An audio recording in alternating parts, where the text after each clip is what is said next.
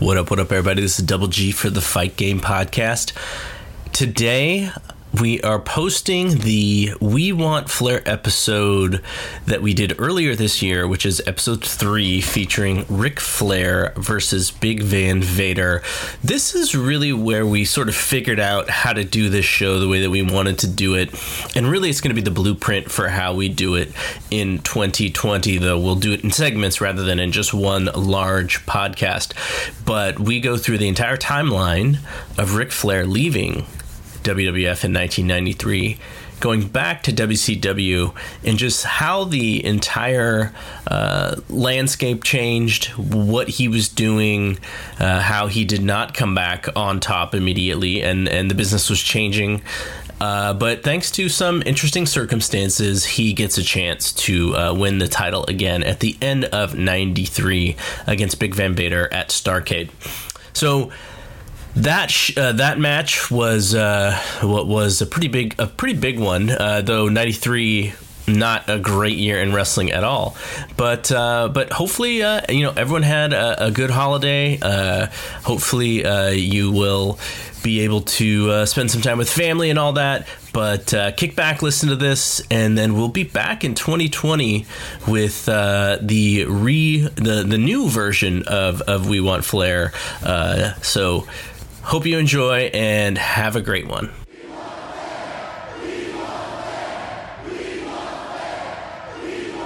We're going to talk about Ric Flair versus Big Van Vader, but also we're going to kind of do like a timeline of Ric Flair going back to WCW in 1993 because so like eh, some of this stuff is really unbelievable to me that I, I researched, but um, you know, it culminates in a very memorable match in Starrcade of 1993. So I think it all kind of pieces itself together very well.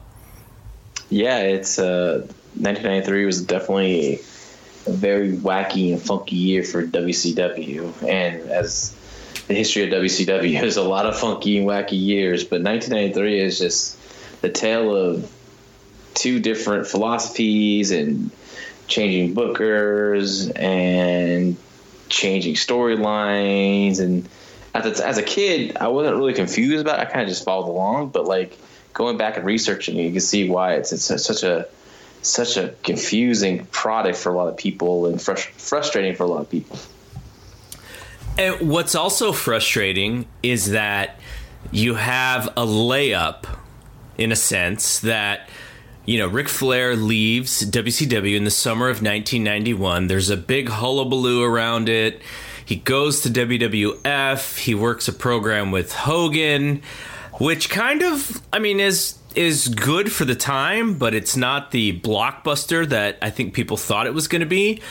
Uh, he has the great Royal Rumble performance. Uh, he has a I guess an okay title reign, which uh, you know, Mach, kind of he and Macho Man, you know, have, have a have a really good feud, and then he gets the belt back, and then he sets Bret Hart up. So I wouldn't say that Flair's WWF run was necessarily a failure, but it, it, it featured some strong stuff, but also you know, they, they I, I feel like they they took him for uh, granted a little bit, and maybe you know maybe even got a little tired of him uh, as uh, you know as Vince McMahon was going through his own transition and what he wanted wrestling to be, you know, in late '92 and early '93, and it sets up Flair coming back to you know coming back home. It's like you know it's a homecoming for Ric Flair and it's a layup for WCW, and they just constantly uh, basically kick themselves in the rear end time after time after time until we get till we get to the end. So, uh, for those who've who've been following the Fight Game podcast,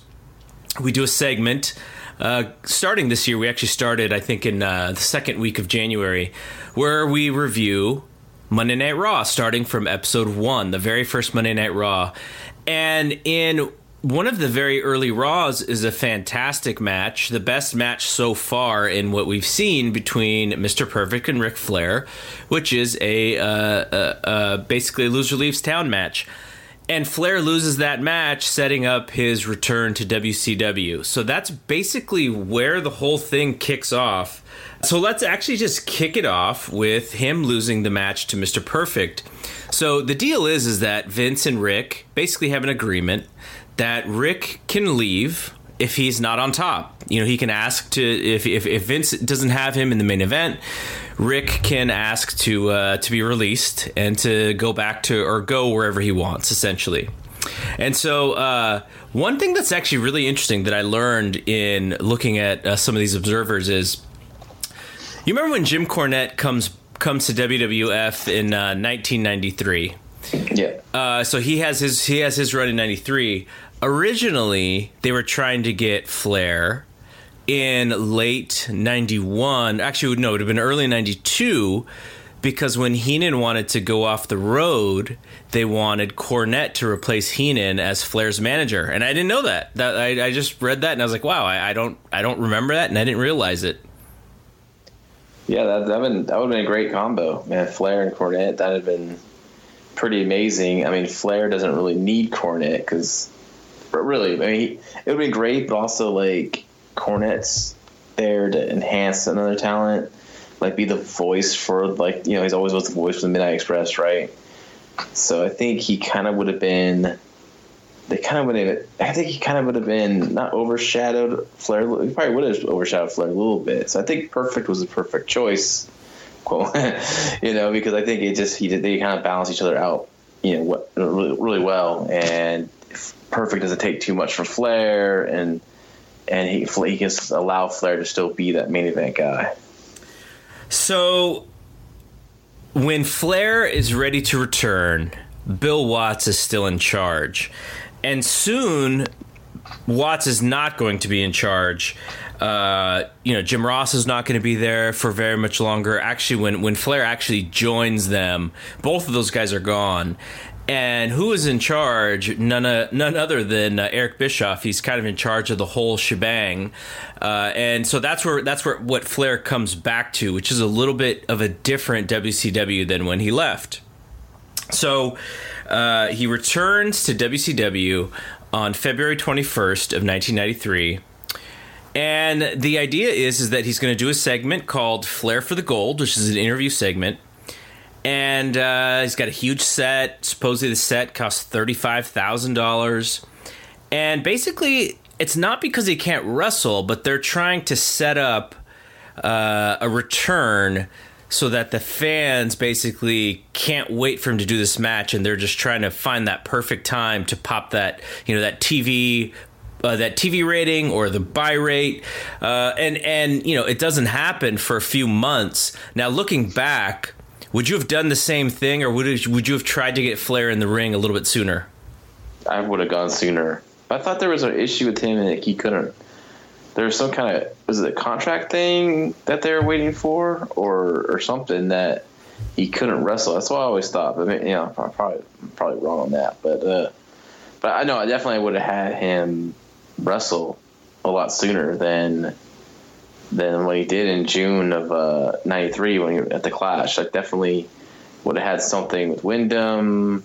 Um, a little sooner than I think they they you know Flair should have came in and tried to reform the Horseman with Arn and like they with Barry and Barry doesn't want to go with it because Barry wants to be a lone wolf now and he wants to go on his own and you know that's probably what I would have done. So here, here's a, a Meltzer a quote from the Observer around that time frame. And basically, Dave foreshadows what happens, even if it's not meant to happen at that time. Dave basically said, or no, Dave says that a Flair's return. Flair just said that he was back and only hinted of his initial role, which will be to do an interview segment called "A Flair for the Gold," which not so coincidentally was the subtitle for Starrcade 83 and should be for Starrcade 93 if they play their cards correctly. So Dave is foreshadowing Flair being in the main event of this show, even though at this point they probably don't even, you know, they, they don't have an, that idea yet. So a couple other things with, with Ric. Um, he, you know, they, they talk about this a lot on the TV, which is that he opens a Gold's Gym in Charlotte, and Jesse Ventura says, "So, uh, uh, uh, so Schiavone just says that that Flair's got a gym. He doesn't say what it's called." And Jesse the Body goes, "Are you saying his gym is called Flair for the Golds?" I thought that was a good line. oh, Jesse, just passing time in WCW. Lazy as all hell, man. Making a lot of money and just passing time. Oh my god. Schiavone just seems to be like exhausted working with him too. Uh, so around this time, uh, Vader is the champion, but they do this tour of the UK and uh, Sting and Vader actually passed the title back and forth. I think the first one is done in Dublin, and and then Vader gets the belt back in the UK. But I don't remember them mentioning these title changes on TV. Yeah, they did. They did. They mentioned on WWE Saturday Night, and it was like a quick, like almost in passing. And I remember being so blown away, like, "Oh my God, Sting won the belt back and lost it back to Vader." You know, it was it was a quick thing too, wasn't? They didn't really focus on it and they should have. They should have had like some video footage, or at the least some stills that, of the of the matches to show, like on their on their uh, uh, what's that the their their event center type deal. Right, their WCW Weekly magazine segment. Con- you know, they, was it the Control Center? The Control Center, yes. They you know they should they should have done something like that because it kind of just came and went, and it was right. Was it right after? Right after a few Saturday nights after um, Super Brawl, I believe, or something like that. Because it was in March, right? When they went to uh, to England, I believe. Yes.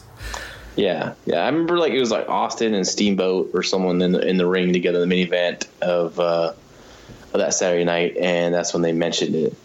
I'm pretty sure Steamboat was in that match where they mentioned that with that that happened. I just couldn't believe it, and I remember getting the Pro Wrestling Illustrated because I used to get those all the time and having the picture of like on their like news, their news segment, the big op their news segment, and then that was the lead lead story of that of that column was about the title switching back and forth between Sting and, and Vader.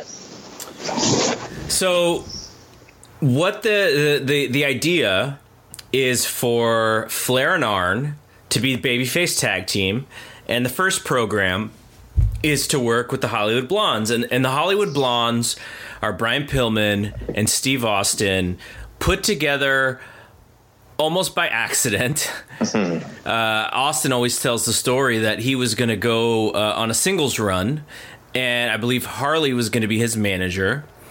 And so then, uh, as he's about to kind of do that, Dusty uh, Dusty changes plans, and Pillman comes over to Austin and basically goes, you know, we need to like figure out a gimmick and a name. And Austin's like, well, what are you talking about? I'm going, I'm going singles with Harley. And Pillman's like, no, you got to talk to Dusty, man. We're a tag team. and so, and so just to kind of show you, you know, like some of this stuff. I mean, because the blondes were great. Some of the stuff just happens like in such a happenstance way. And um, and so these guys, these guys are the the young heels and Flair and Arn are the old baby faces. So there's talk of getting the Horsemen back together, like you said. And what they want to do, actually, they want to bring Tully back. And it's all kind of set in stone for Tully to come back, but he doesn't come back because he doesn't like the fact that guys like Johnny B. Bad are paid more than what WCW is going to pay him. So he does. He actually doesn't come back, and and so they could have sort you know they could have rekindled uh, everything at that time, but they didn't want to pay the money to bring Tully back. Not saying that Tully was a game changer in 1993, but I sort of feel like that would have enhanced uh, Flair's run. Now I don't know how long you could have gone with them as baby faces because Tully, I can't imagine him being any good as a baby face whatsoever. But just having those guys back together, it would have felt a, a, little bit of magic, you know, maybe for a month or two.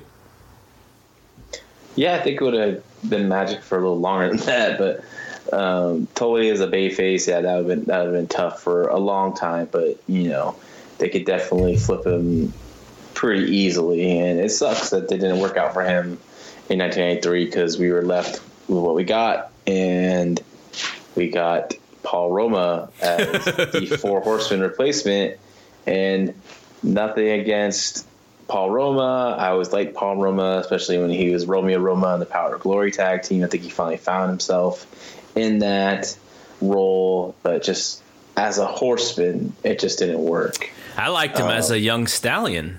Yeah, like yeah, young stallion. I also liked him pretty wonderful. He ended up after you know the Horseman thing didn't work out. They that the, it, liter- it literally lasts like what five months or something. Like doesn't last long at all. Yeah, it happens in May, and they break up. You know, I think they break up in November, and then he starts teaming. He starts teaming with uh, uh, Paul Orndorff. The Mask Assassin is their manager. They become pretty wonderful.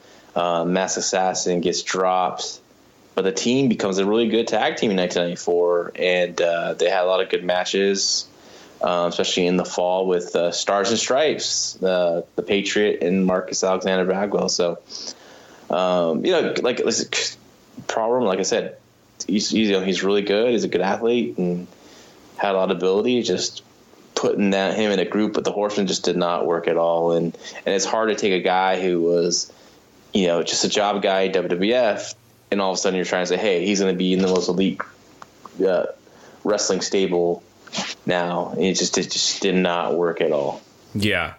So the first Flair for the Gold segment is taped for television for May 1st, and his first guest is Big Van Vader. And if I could describe a Flair for the Gold, it's like a very loose late night talk show. Ric is dressed to the nines. He has a ton of energy. He actually looks like refreshed. Uh, and Arn is his sidekick. He has Fifi the maid. and she actually becomes uh, a little bit bigger part of his entourage, and also now is uh, is his. I guess it's not technically not technically his wife because I don't think he's like. They got married, but it was like it wasn't like a true marriage. It was like a different thing because of certain reasons. I, I, don't, I don't know. I mean, he technically that's his, his current wife, but I'm not sure if they actually got like married, married. Um, so so you know, it, it's kind of a, a, cool little thing, and and uh, and the talk show element of it. It's not like Ric is telling jokes. He's just you know bringing on uh, heels to uh, to basically interview and set up for stuff down the line. Um, and so the first one's with Vader, and it's a little bit of nice foreshadowing because he's event, you know, eventually he's going to have a program with Vader. And the second one is with uh, Barry Windham. At least it's supposed to be with Barry Windham, but uh, but Windham basically calls in and says he's not doing the show, and Flair doesn't understand why. Arn doesn't understand why. You know, Barry's their buddy. Arn senses that Barry's kind of not with them, but Ric's like, no way, you know, Barry's my guy. And then and then eventually that's going to set up a, a, match with Ric and Barry down the line. So Flair for the Gold is, I would say, it was entertaining, uh, but it was kind of just like uh, a little bit of like quicksand in a sense because all you really wanted to do was see Ric wrestle. You didn't really want to see him do these segments, and it, it, was just like pushing the time back so that you were like waiting and waiting and waiting for Ric to get in the ring. Yeah, I remember being frustrated as a kid because I just wanted to see Ric. I was so happy to see Ric back in WCW, and I just wanted to see him wrestle. I did like, I did love the tease of the tension between Barry Windham and Ric Flair because you know I was so invested in WCW as a kid and invested in the uh, Four Horsemen, and I loved I liked that story of of the lone wolf Barry Windham, how he became his own man. He's gonna do it on his own. He doesn't need the horsemen, and I liked the I like that storytelling of storytelling that he Flair's back and he's like, like, damn, this is my time to shine. This is my time to be the man, and here you are, still, still in my spotlight, right? And I just like that. I just really, I really enjoyed that, and I, I wish they had better storytellers at that time. And I think that, that someone really could really flesh that storyline out because there's some good stuff. And there's there's also, uh, remember, I don't know if you remember this, but Arn shows up and teases the four horsemen to Ric, right? Because Ric hasn't wrestled yet. And he basically tells him, like, he brings out his boots or something like that, if I remember correctly, and says, you know, a lot of good things are going on in WCW. Barry Windham's the NWA champion, Hollywood Blondes are the tag team champions. You know, he's like he's like my hands are starting to cramp or something like that. And he puts the sign up as the Four Horsemen, and I just thought that was so cool. And I remember as a kid just going crazy because you know we I think like a lot of people quickly fell in love with the tag team of Brian Pillman, Steve Austin, and Hollywood Blondes. Right? They were freaking awesome, awesome very quickly. And I was like, oh man, Flair, Arn, you know, and the Blondes together. I thought that I thought they were forming that, and then Barry was gonna be on his own. And uh, of course, it didn't happen that way. But like, it was just like I remember just getting the jazz about the Horsemen coming back, and then they started promoting it for Slam Slamboree. And so they do a pay per view called Slamboree, and Ric does a Flair for the Gold at the Slam Slamboree show. And for, for people who, who may not remember the show, because it didn't last very long, but the idea was they were going to bring back some legends and they were going to do kind of like a Hall of Fame. And so you had, you know, a lot of legends come back and then, you know, they had their, their regular matches. Uh, it was.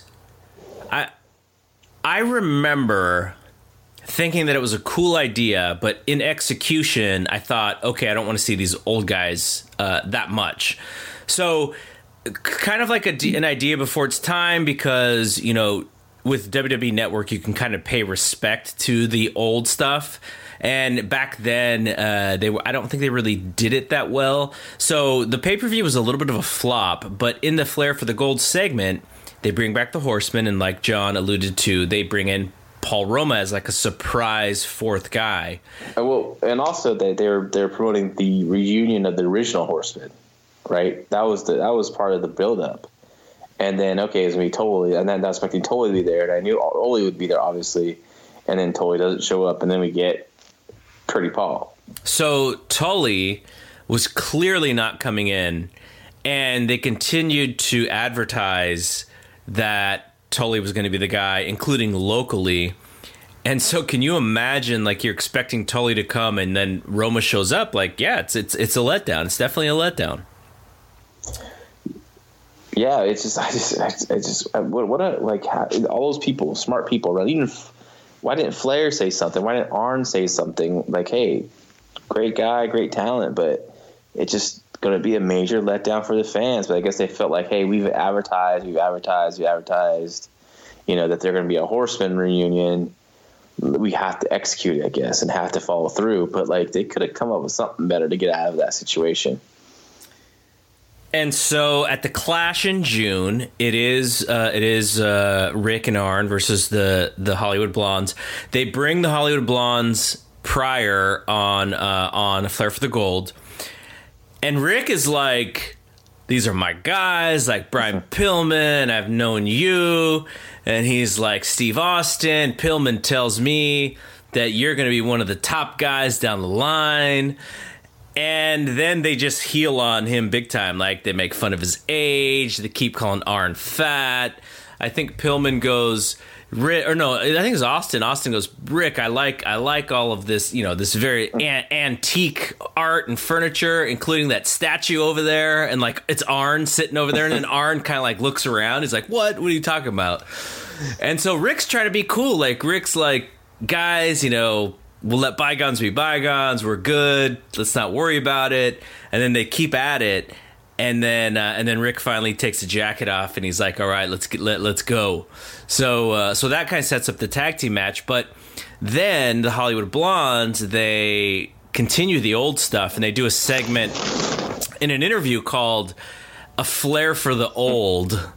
And Pillman comes dressed up like an old guy, and they so they they're continually making fun of Ric and Arn's age. Now, in hindsight, is that how you want to make Ric and Arn look? As entertaining as it was, why are you killing two guys who are a little bit older and who are from an older generation, but you're also expecting them to help bring your business back?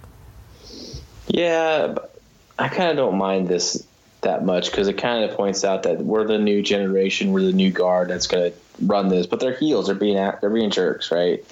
So I, I really didn't see that as a as a negative too much. And then, well, of course, we expect Arn and Flair to get get some revenge, but of course, things change and things get dropped, and they never really got it.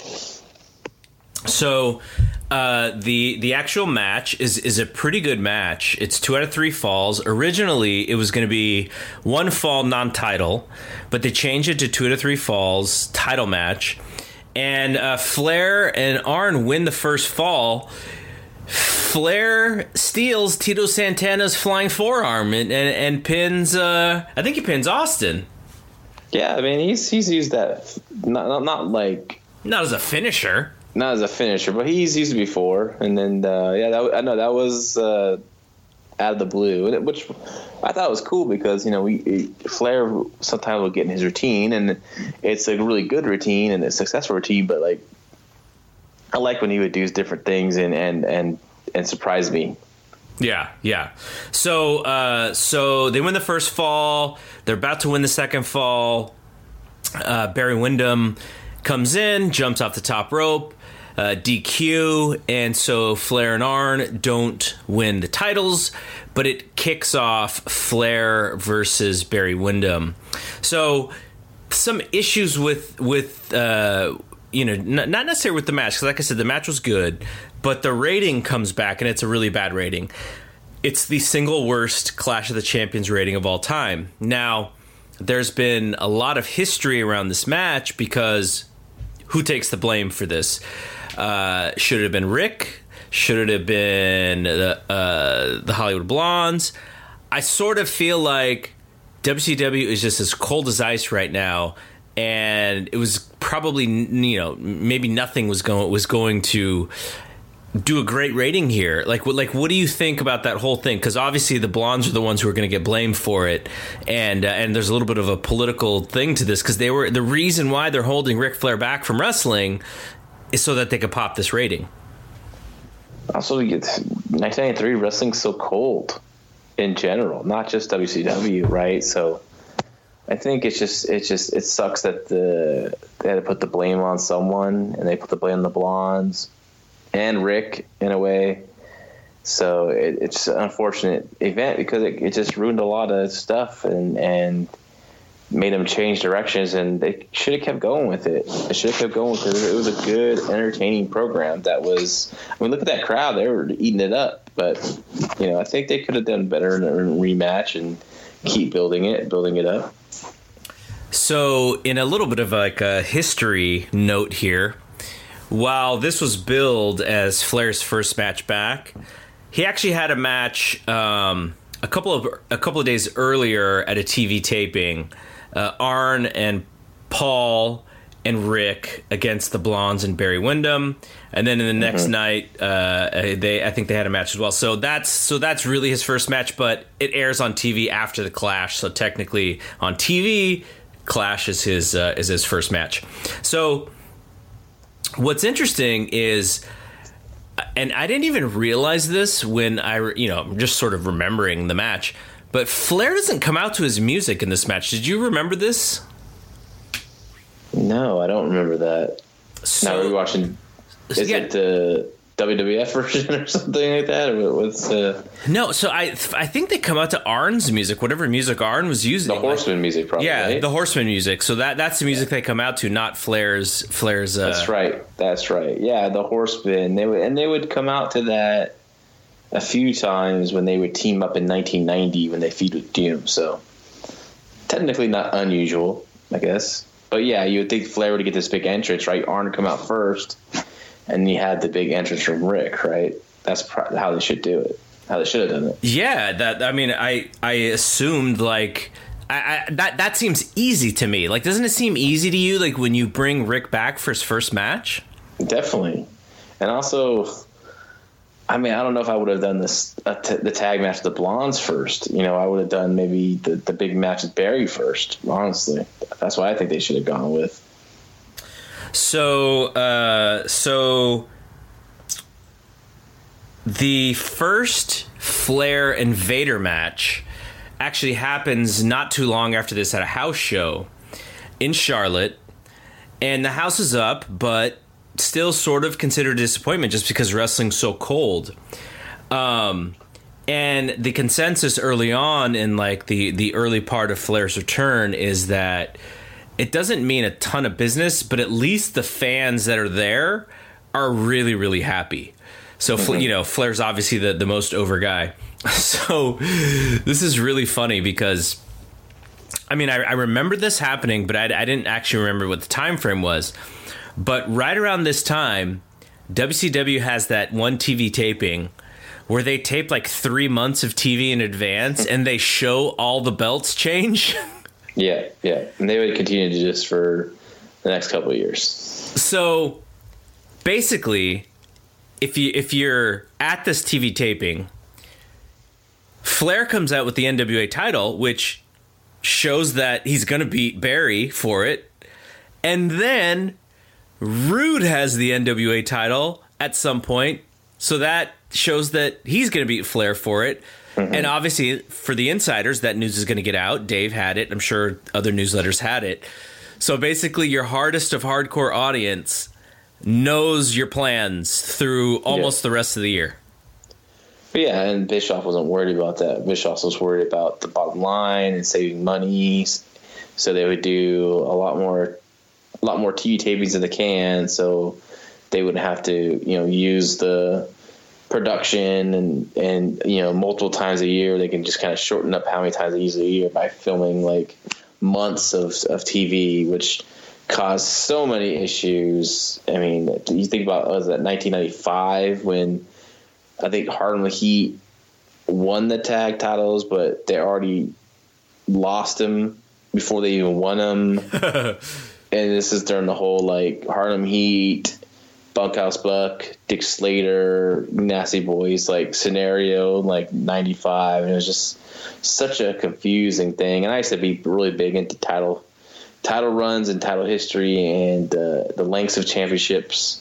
And I remember like I think you know I always like get the the PWI and end of the year they would show like the show like the show like the title changes and, and it was just like fake results because they got to make sense of it right? Because it's still kind of like the kayfabe magazine back then.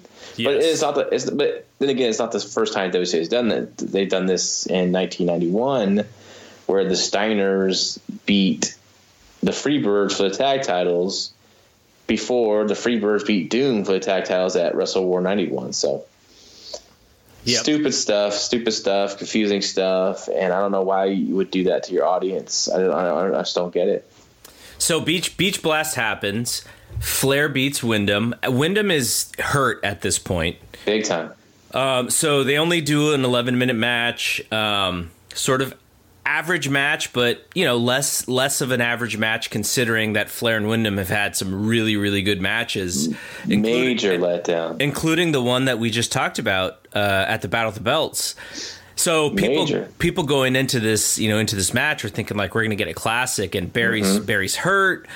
So there's a problem there, and Ric wins, but it's not kind of that classic match that they want. No, no, it was not. It was you know, coming, you know, I know me knowing the history of Flair and Windham and seeing a lot of their great matches, I was really pumped. I couldn't wait for this match to happen, and it, and the finish was funky. It was exactly how it was supposed to happen, supposedly, but you know, Flair locks on the figure four. Windham's reaching to get the ropes to break the figure four, but then he get he doesn't realize his shoulders are down. Ref counts three, and he's like shocked that he, you know, got pinned it just was such a flat finish that made no damn sense. No damn sense at all. I mean, it makes sense logically, yes. You know, it's like I can make that that that mental error, but like you don't want that for a, this kind of match. You know, this this you don't do this for a pay per view match. You know, but Flair, I mean, Windham, sorry, blew out his knee, and before this match, so he was uh, hurting, and this was his last match until he returns in Sam, Slamboree '94 when he comes back really overweight, and him and him and Flair have another disappointing match. And it just this really bummed me out about Windham hurting his knee because he was on fire, man. He really found this character that was really working for him at the lone wolf Barry Windham, and like he just felt like everything was coming together for him, and all, and then all of a sudden, bam, injury takes him out. So, um, the so what's what's actually kind of interesting about this time frame, right, is Uh, how how old is Ric here? Ric is in his probably in his early 40s. Mm-hmm. So thinking about that, right? Like you have you have this 43, I believe, because in 1990 he turned 40. So yeah.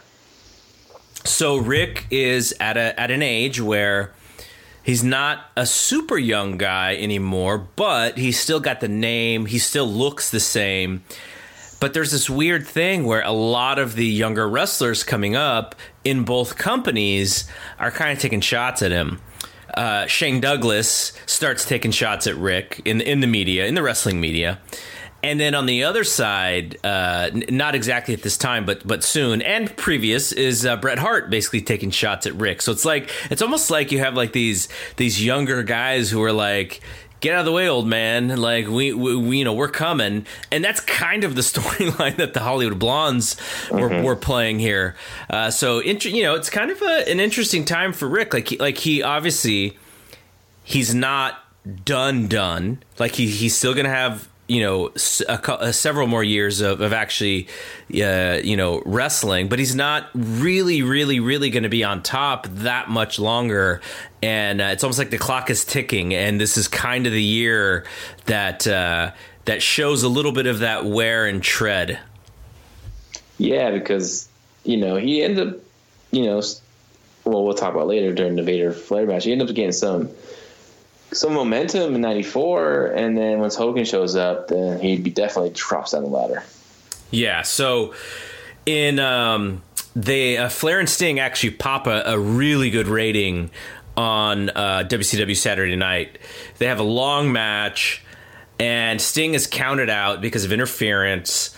Um, and then and then this match is taped uh, and it airs right before the Clash Champions match, which I always thought was a weird one. Flair and Sting versus the Awesome Kong. Was it? Wait, no, was it Colossal Kongs? Colossal Kongs. But it actually aired after. Though. It actually airs the Saturday after that. Oh, so this match this match is after the Clash.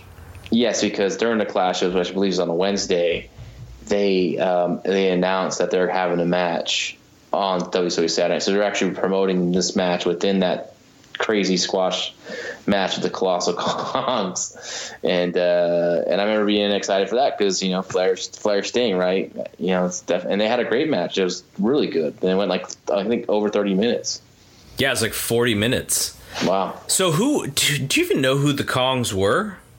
Um, I don't remember their real names, but one was Awesome Kong, which he you know, was out of the Texas area. They're both out of the Texas area. They're just really big, heavy set guys. Um, they did stuff with Global. Um, I, I liked them as a kid. I liked the big guys, and I, I thought they looked cool. And and uh, one was, I Awesome Kong did did like a tour of All Japan too at one point. He was a little lighter back then. Scott but, uh, Scott Thompson and Dwayne McCullough were their names. Yeah, yeah, yeah. So uh, they didn't last too long. I think they lasted like six months in WCW. Uh, but yeah, I mean, I, I dig them. I, I, didn't think they were used correctly. Um, they were managed by uh, Harley Race, which I I didn't like the fact that Harley was managing someone else. I kind of like that he was only exclusively with Vader, and all of a sudden they put him with the Kong. It was just I don't know. Took a little away from Vader, I thought, but but uh, they're a good team. They just, they just they just weren't used to their full potential. So if you if you were um, if you were a fan who lived in Fayetteville in July, you got a classic old school Flair Steamboat house show match that just was a random match that they put together. Uh, and so Flair, uh, Flair for the gold uh, comes back and they do the classic or infamous Shockmaster segment when they're introducing the War Games teams. So, uh. so, so, so that that's you know if you're wondering like where did that happen? That happened on Flair for the Gold. And you know what though, let's give Flair for the Gold some credit. Ric Flair's talk show lasts a lot longer than Chevy Chase's talk show and and Magic, Magic Johnson, Magic, Magic Johnson's Hour. That's awesome. Uh, Chevy, I, I, still remember the jingle to Chevy Chase. Do, do, that's that's kind of ridiculous. I just remember being like totally bummed out for Chevy Chase when people started crapping on him when, when his stock show was was bombing. I think it was on Fox, right? So So so the jing so the jingle goes Chevy Chase, a heck of a guy. He makes you laugh and he makes you cry. Like that's the jingle for the show. Oh man, we gotta have our own podcast on the Chevy Chase show. Let's, All the episodes. Let's, let's continue on Ric Flair. Okay, so um, so Flair Flair for the Gold segment sets up a match with Rick Rude. Basically, the feud between he and Rick Rude is over Fifi because like Rick thinks that you know he could get all the women, and Flair's like, nah, nah, nah, nah, nah. Like she's not she's not into you, bro. and so that's basically how the feud begins, and um, you know it's over. It's over if Rick could get Fifi or not. So, also around this time, because uh, you know Flair is the NWA champion, and there's this drama surrounding the NWA name. WCW didn't go through the proper channels to change the belt, and so the title basically is held up for. Uh, for a while, and I think eventually even gets changed to what WCW International title. That's what the it was the last name, but the after the NWA championship became the Big Gold Belt. That was their first name for it, and then it became WCW International Championship. And God, God darn Bill Watts for bringing his belt back. You know, like it's just so confusing, and I I understand he thought there was still some value in in the in those three three letters, the NWA, but but like I really wish he'd figure it out to unify the championships before before. I mean, what was his plan? Because he, he, you know, he had plenty of opportunity to do it, but you know, New Japan was involved, and they got a long run out of Chono, and then they used it on Muta, and then Muta, of course, dropped it to Barry. It's just so frustrating. I wish they would have just unified the titles faster. Than they finally unified them in June of 1984, which is which is crazy. And so, uh, so basically, we're we're leading to Rick versus uh, Rick, Rick Rude versus Flair at Fall Brawl. And uh, here, here's here's the here's the quote from from Dave Meltzer's uh, review of that match. Flair had never been in a match this bad on a pay per view, except for one match with Sting where he played Black Scorpion. you know, Rude is also not hundred percent around this time. Um, he's you know sort of dinged up, uh, and you know they don't really have a good match, but they're leading to another match uh, pretty soon uh, at Halloween Havoc. So even if you know, even even though the kind of the bloom was off the rose at this point, I would say with Ric because he's not having you know he's not having great matches. Uh, and he loses the belt to to, to Ravishing Rick. I, I sort of feel like this is now officially a botched return for the Nature Boy Ric Flair. Yeah, it was botched from you know early on. Definitely, definitely was botched. Like you said, like earlier in, earlier in this this podcast, you said like WCW was given a layup, an easy layup, but no one in their way, and they end up screwing this up. And and Flair, you know, Flair suffered a lot until he uh, things fell in his lap, and he was able to kind of redeem himself at the end of the year. So Rude is, uh, I think Rude's got like a pulled muscle. So for those uh, in the area of these house shows, got to see a little bit of Mr. Wonderful Paul Orndorff and Ric Flair in, in some one-on-one matches at house shows. Yeah, but those are pretty good. Uh, so uh, they they have another match at Halloween Havoc, and Rude retains by disqualification. Better match, but again, the finishes have also just been really terrible, like you said, and it's not helping. Uh, and and uh, you know, there's kind of a little bit of a lull. So, who do they turn to? You know, uh, and we should say, you know, Vader's having some really good matches with Cactus Jack, Davy Boy Smith. Like, there's some like this time frame. While you know business is way down, like Vader and, and Cactus Jack were like doing some amazing stuff, which probably shortened their careers uh, as well. But Vader's, you know, Vader's wrestling these matches, and, and and it's sort of like, okay, you know, who's next? Who's next? And so who does it? Who do they turn to? The gigantic Sid Vicious, right? Like he's the he, he's going to be the guy.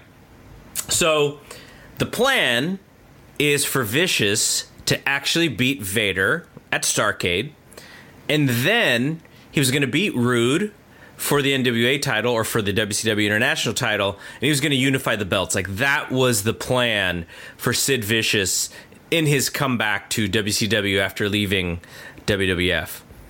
As we know, because we understand the history of, of one Sid Vicious, it doesn't it doesn't happen that way.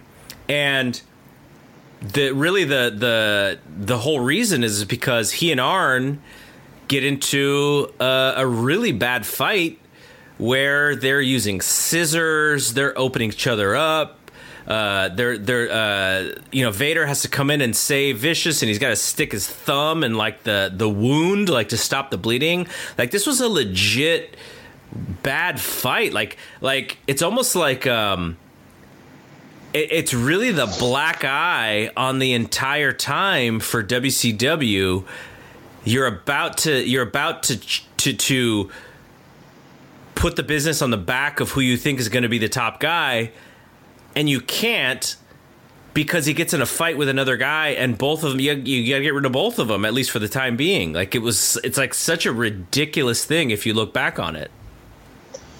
Yeah, it was such a scandal too, and, and, and people couldn't avoid the news. I mean, it was in I mean, even like a kayfabe magazine like WCW. I mean, uh, uh, Pro Wrestling Illustrated still had to cover it too, and and it, it changed everything. And Sid was being a drunk idiot, and Arn had a feud to himself, and you know Sid just popping off saying how you know these old guys need to step aside, like Flair and Arn, that you know they're the ones that should be drawing the money, and they should be the ones on top. Blah blah blah blah, and this just got out of hand and got out of hand be, beyond what people ever expected, and and and they had to really change things around, but they already taped stuff. They taped a lot of stuff, yeah, as they were doing, and and with Sid coming out on these tapings with the WCW World Championship. And so, um, you know, like we said, they got to change plans. So here's how they do. Here's how they actually change the plans, and this is actually a pretty interesting thing because, like you said, they're they're taping so much TV in advance that it makes it really hard. So I will try to break this down uh, in in a in a simplistic way. So they're leading into Clash of Champions. Sid is a heel. He's managed by Colonel Rob Parker, and he has a match with Ric for the number one contender spot. And Sid loses that match by DQ. And essentially, he's about to chokeslam Rob Parker when they go off the air, turning himself babyface. So Flair versus Vader, main event at the Clash, uh, does another sort of bad rating. And explain the finish of this match because it is so ludicrous in the way that they did it, but so WCW at the time. So yeah, definitely, definitely a so WCW finish. Um, what happened is typical ref bump. You know, Vader goes to clothesline Flair. Flair ducks out of the way and hits Pee Anderson. And why this constitutes a disqualification, I don't understand because things happen. You know, when the pitcher throws a ball and the catcher doesn't catch it and hits the umpire nuts, is it the pitcher's fault? You know, so you get kicked out of the game. You know what I mean? It's just, I just, I never understood that why uh, a wrestler should be disqualified for this. Like, this is where the second referee comes down, checks on the referee, maybe takes over for the match while the other referees being helped to the back. But anyway, so there's there's a you know referee's down, Flair goes for the cover, and the referee crawls over to Flair and Vader. But as he's crawling, he's making the motion like he's counting one, two, three, and he hits three, and the crowd pops pretty big because they oh wow, we just saw Flair regain the championship and beat Vader.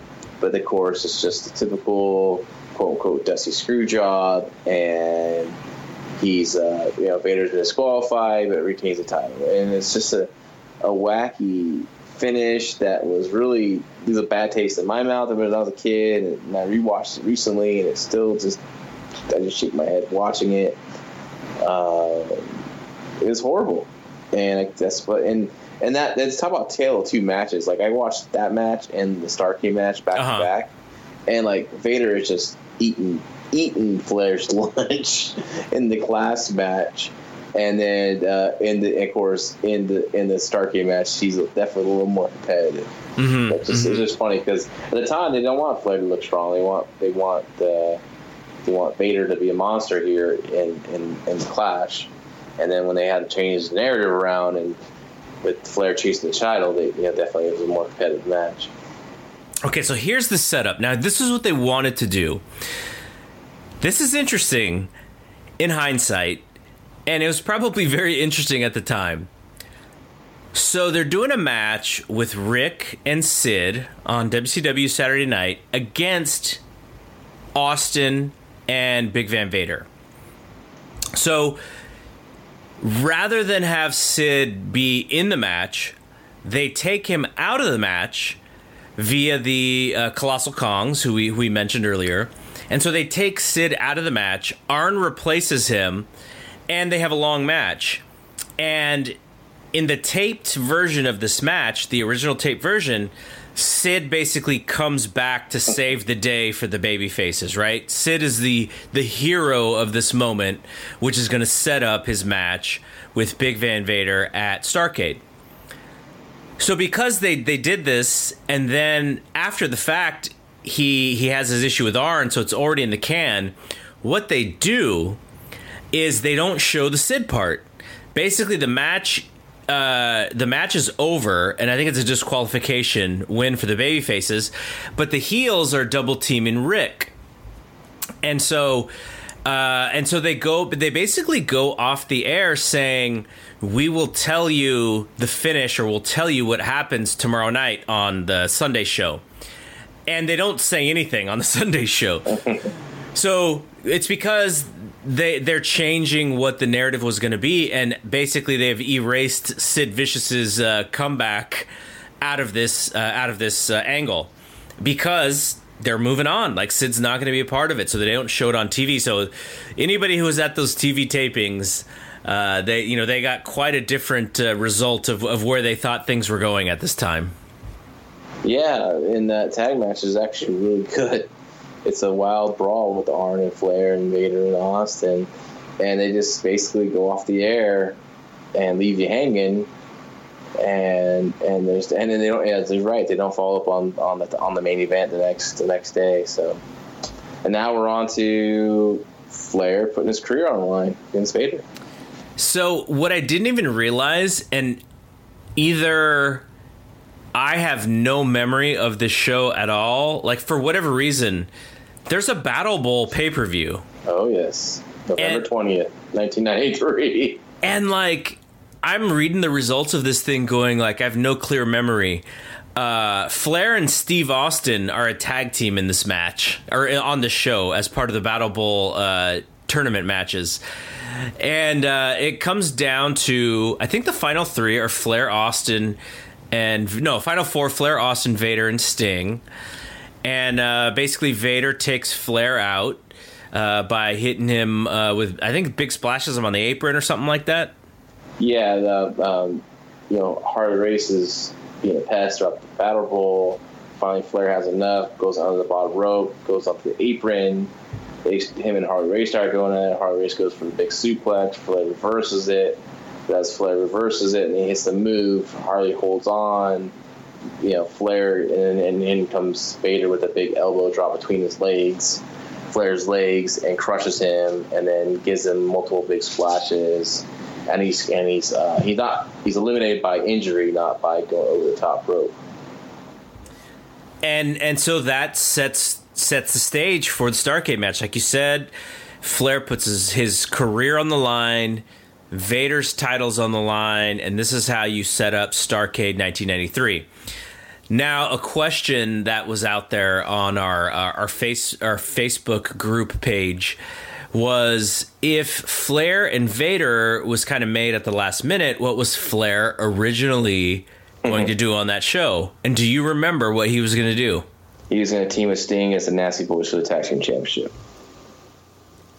So I so I have it as Flair and Steamboat.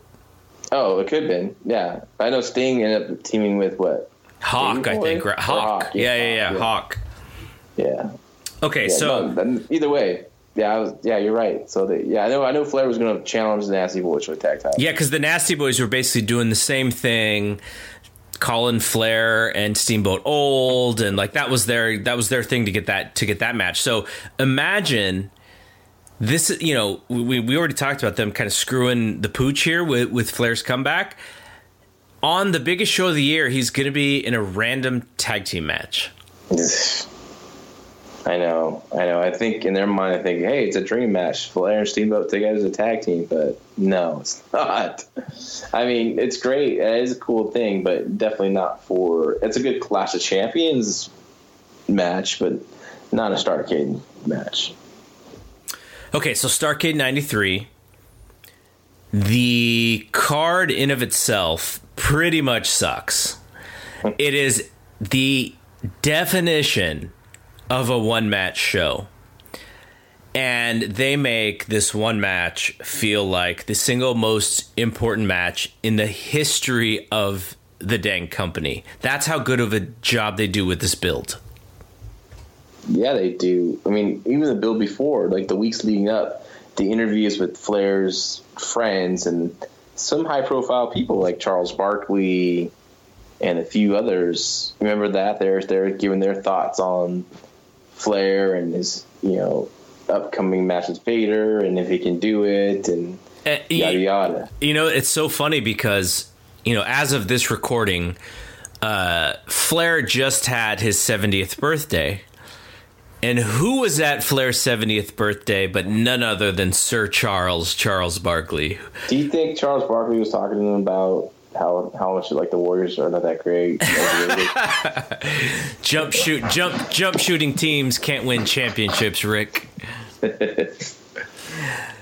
so the uh, the match or I'm sorry, the show um like there there is a rhythm to this show which is okay, we're having these wrestling matches during this show, but also we're going to keep reminding you about the main event.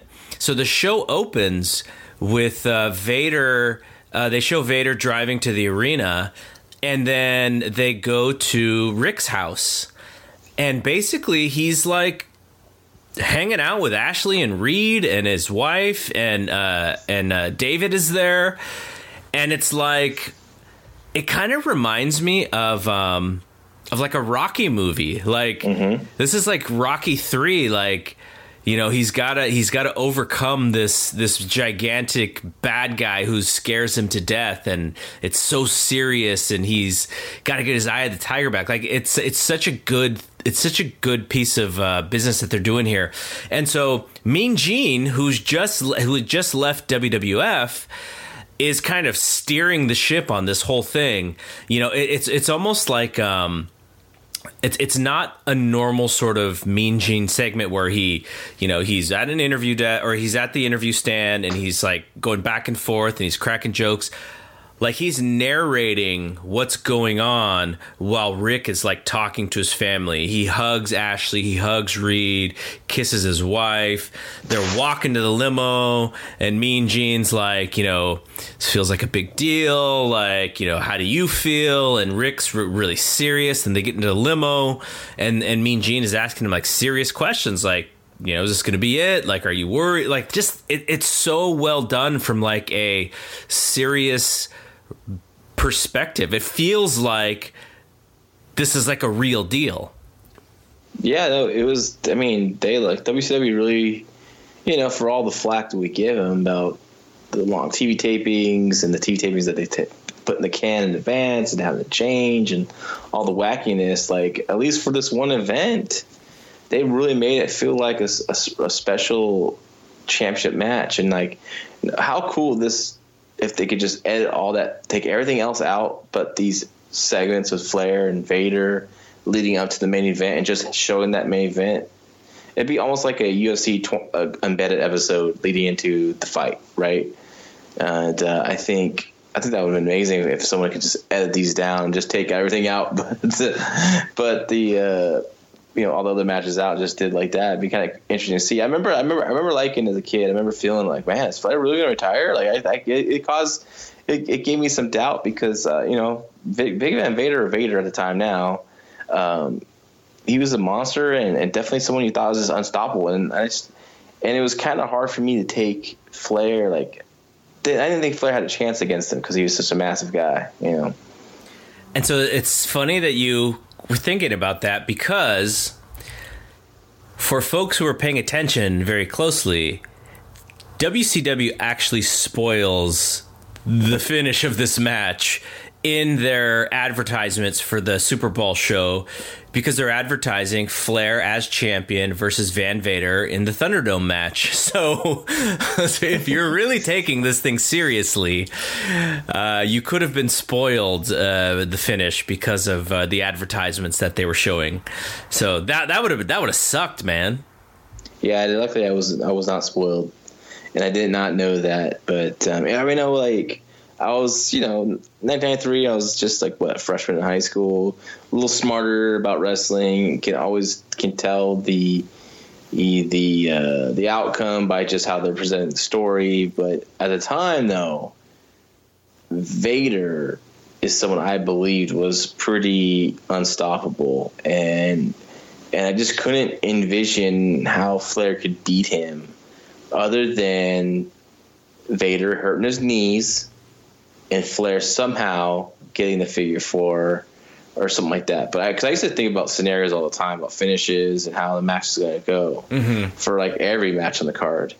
And I remember Flair, like I can't, I can't, could imagine, like I don't think you can put him in the figure four that long, and this, you know what I mean? Like, I, you know, I was trying to think the logical way to do this even back then, and I just figured that he was going to just destroy Flair and end up retaining. And because I always felt like Sting was the guy that's going to be, you know, the hero of WCW at the time and, and, and save the day and be the one to finally vanquish Vader eventually. Okay, so we get to the match, and it's funny that you you had mentioned the Clash match because I'm watching this match and I'm going like, okay, Vader should be beating Ric from pillar to post. Ric should get a couple of hope spots in. And then all of a sudden at the end, you know, he's got to find a way to do it. And they did do it that way, but in even even within the hope spots, it's almost like Vader would then quickly get the better of Ric, and so the hope spots weren't even all that long. And um, yeah, and and so and so as we get to the finish, or and, obviously Harley Race is involved heavily, so it's like Ric is is going up against you know two people, not just one. But Harley is gonna somewhat somewhat be the demise uh, of Vader.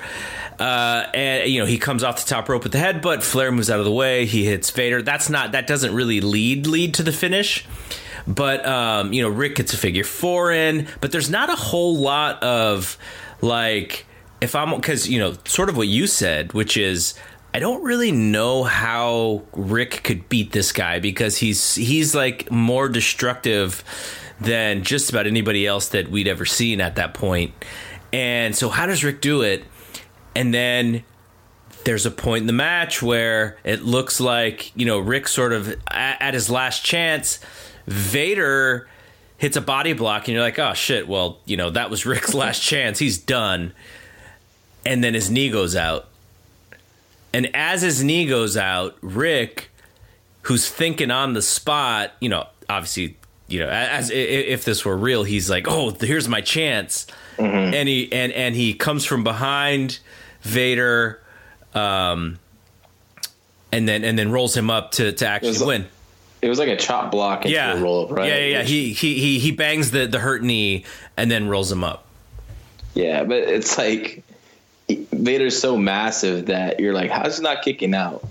Like Flair's not even over his shoulders to make the cover with this. You know, I thought that was it was a little funky, but they're lucky they're in Charlotte at the Reunion Arena. That crowd is super hot for their hometown boy Flair, and they pop pretty really big for that title change. So I completely agree with you. I thought the pinfall in of itself was a little bit, uh, a little bit, you know, it, it wasn't enough to to be able to pin that guy, considering all the monsters that he had gone through. But because it was Ric, it was okay. And, uh, you know, Ric treated it like I need to get my ass out of here because I just escaped by the skin of my teeth. And, and, uh, and yeah, so, you know, for that moment, then they have, you know, the family in the back with him, you know, and Gene again. And, and how, it's so, it's so funny because Ric at, at one point goes, I'm here with one of my best friends, Mean Gene Okerlund. And like unless you like knew right? Unless you knew the history you were like huh? Like how, how do they know each other? This is hogan's guy right? It was kind of funny about that. Yeah that was pretty that was pretty funny. But i, I like the i liked how they had enough time for this segment on the pay-per-view where people are come and congratulating Ric Flair and stuff. I thought that was pretty cool. Yeah. So, uh, what would if you were to if you were I would imagine if you were looking at it with 1993 eyes, you know, your your your star rating or whatever would be a little bit higher. But even then, I still thought this was a pretty good match for the story that they were telling. Yeah, I had it about like a four star match. Now when we watched it, and uh, you know, I kept thinking about this funny because I kept thinking about finishes and how I would do it, and I I, I would definitely do something with the knees because the guy's so big and I definitely would have built up to the big moonsault where he misses, and that's where he really injures his knee. And I think what should have happened is not not the Yokozuna Bret Hart finish from WrestleMania 10, but like you know, Flair's trying to get in the figure four. He can't, you know, still not submitting him. He goes to the top. Vader cuts him off. Goes for the big superplex, but his knee gives out, and Flair lands on top of him. You know, and and gets the pin. I think that would probably been, would have made some sense. You know, like the big blow from the impact of falling off top rope and the Flair landing on him could you know definitely get the pin. Maybe, I don't know. That's just something I was thinking about when I was watching this match the other day. But uh, I got about a four star match. It was, it was uh, you know the you know uh, matches. The, the crowd enhances a match, right? Mm-hmm I I always laugh at people. Oh, that match was four stars. I'm like, yeah, it's because you think a great match is a bunch of moves, but the crowd's not reacting. Doesn't mean it's a great match. Yeah. Um, but here, you know, the crowd is so emotionally invested in this match.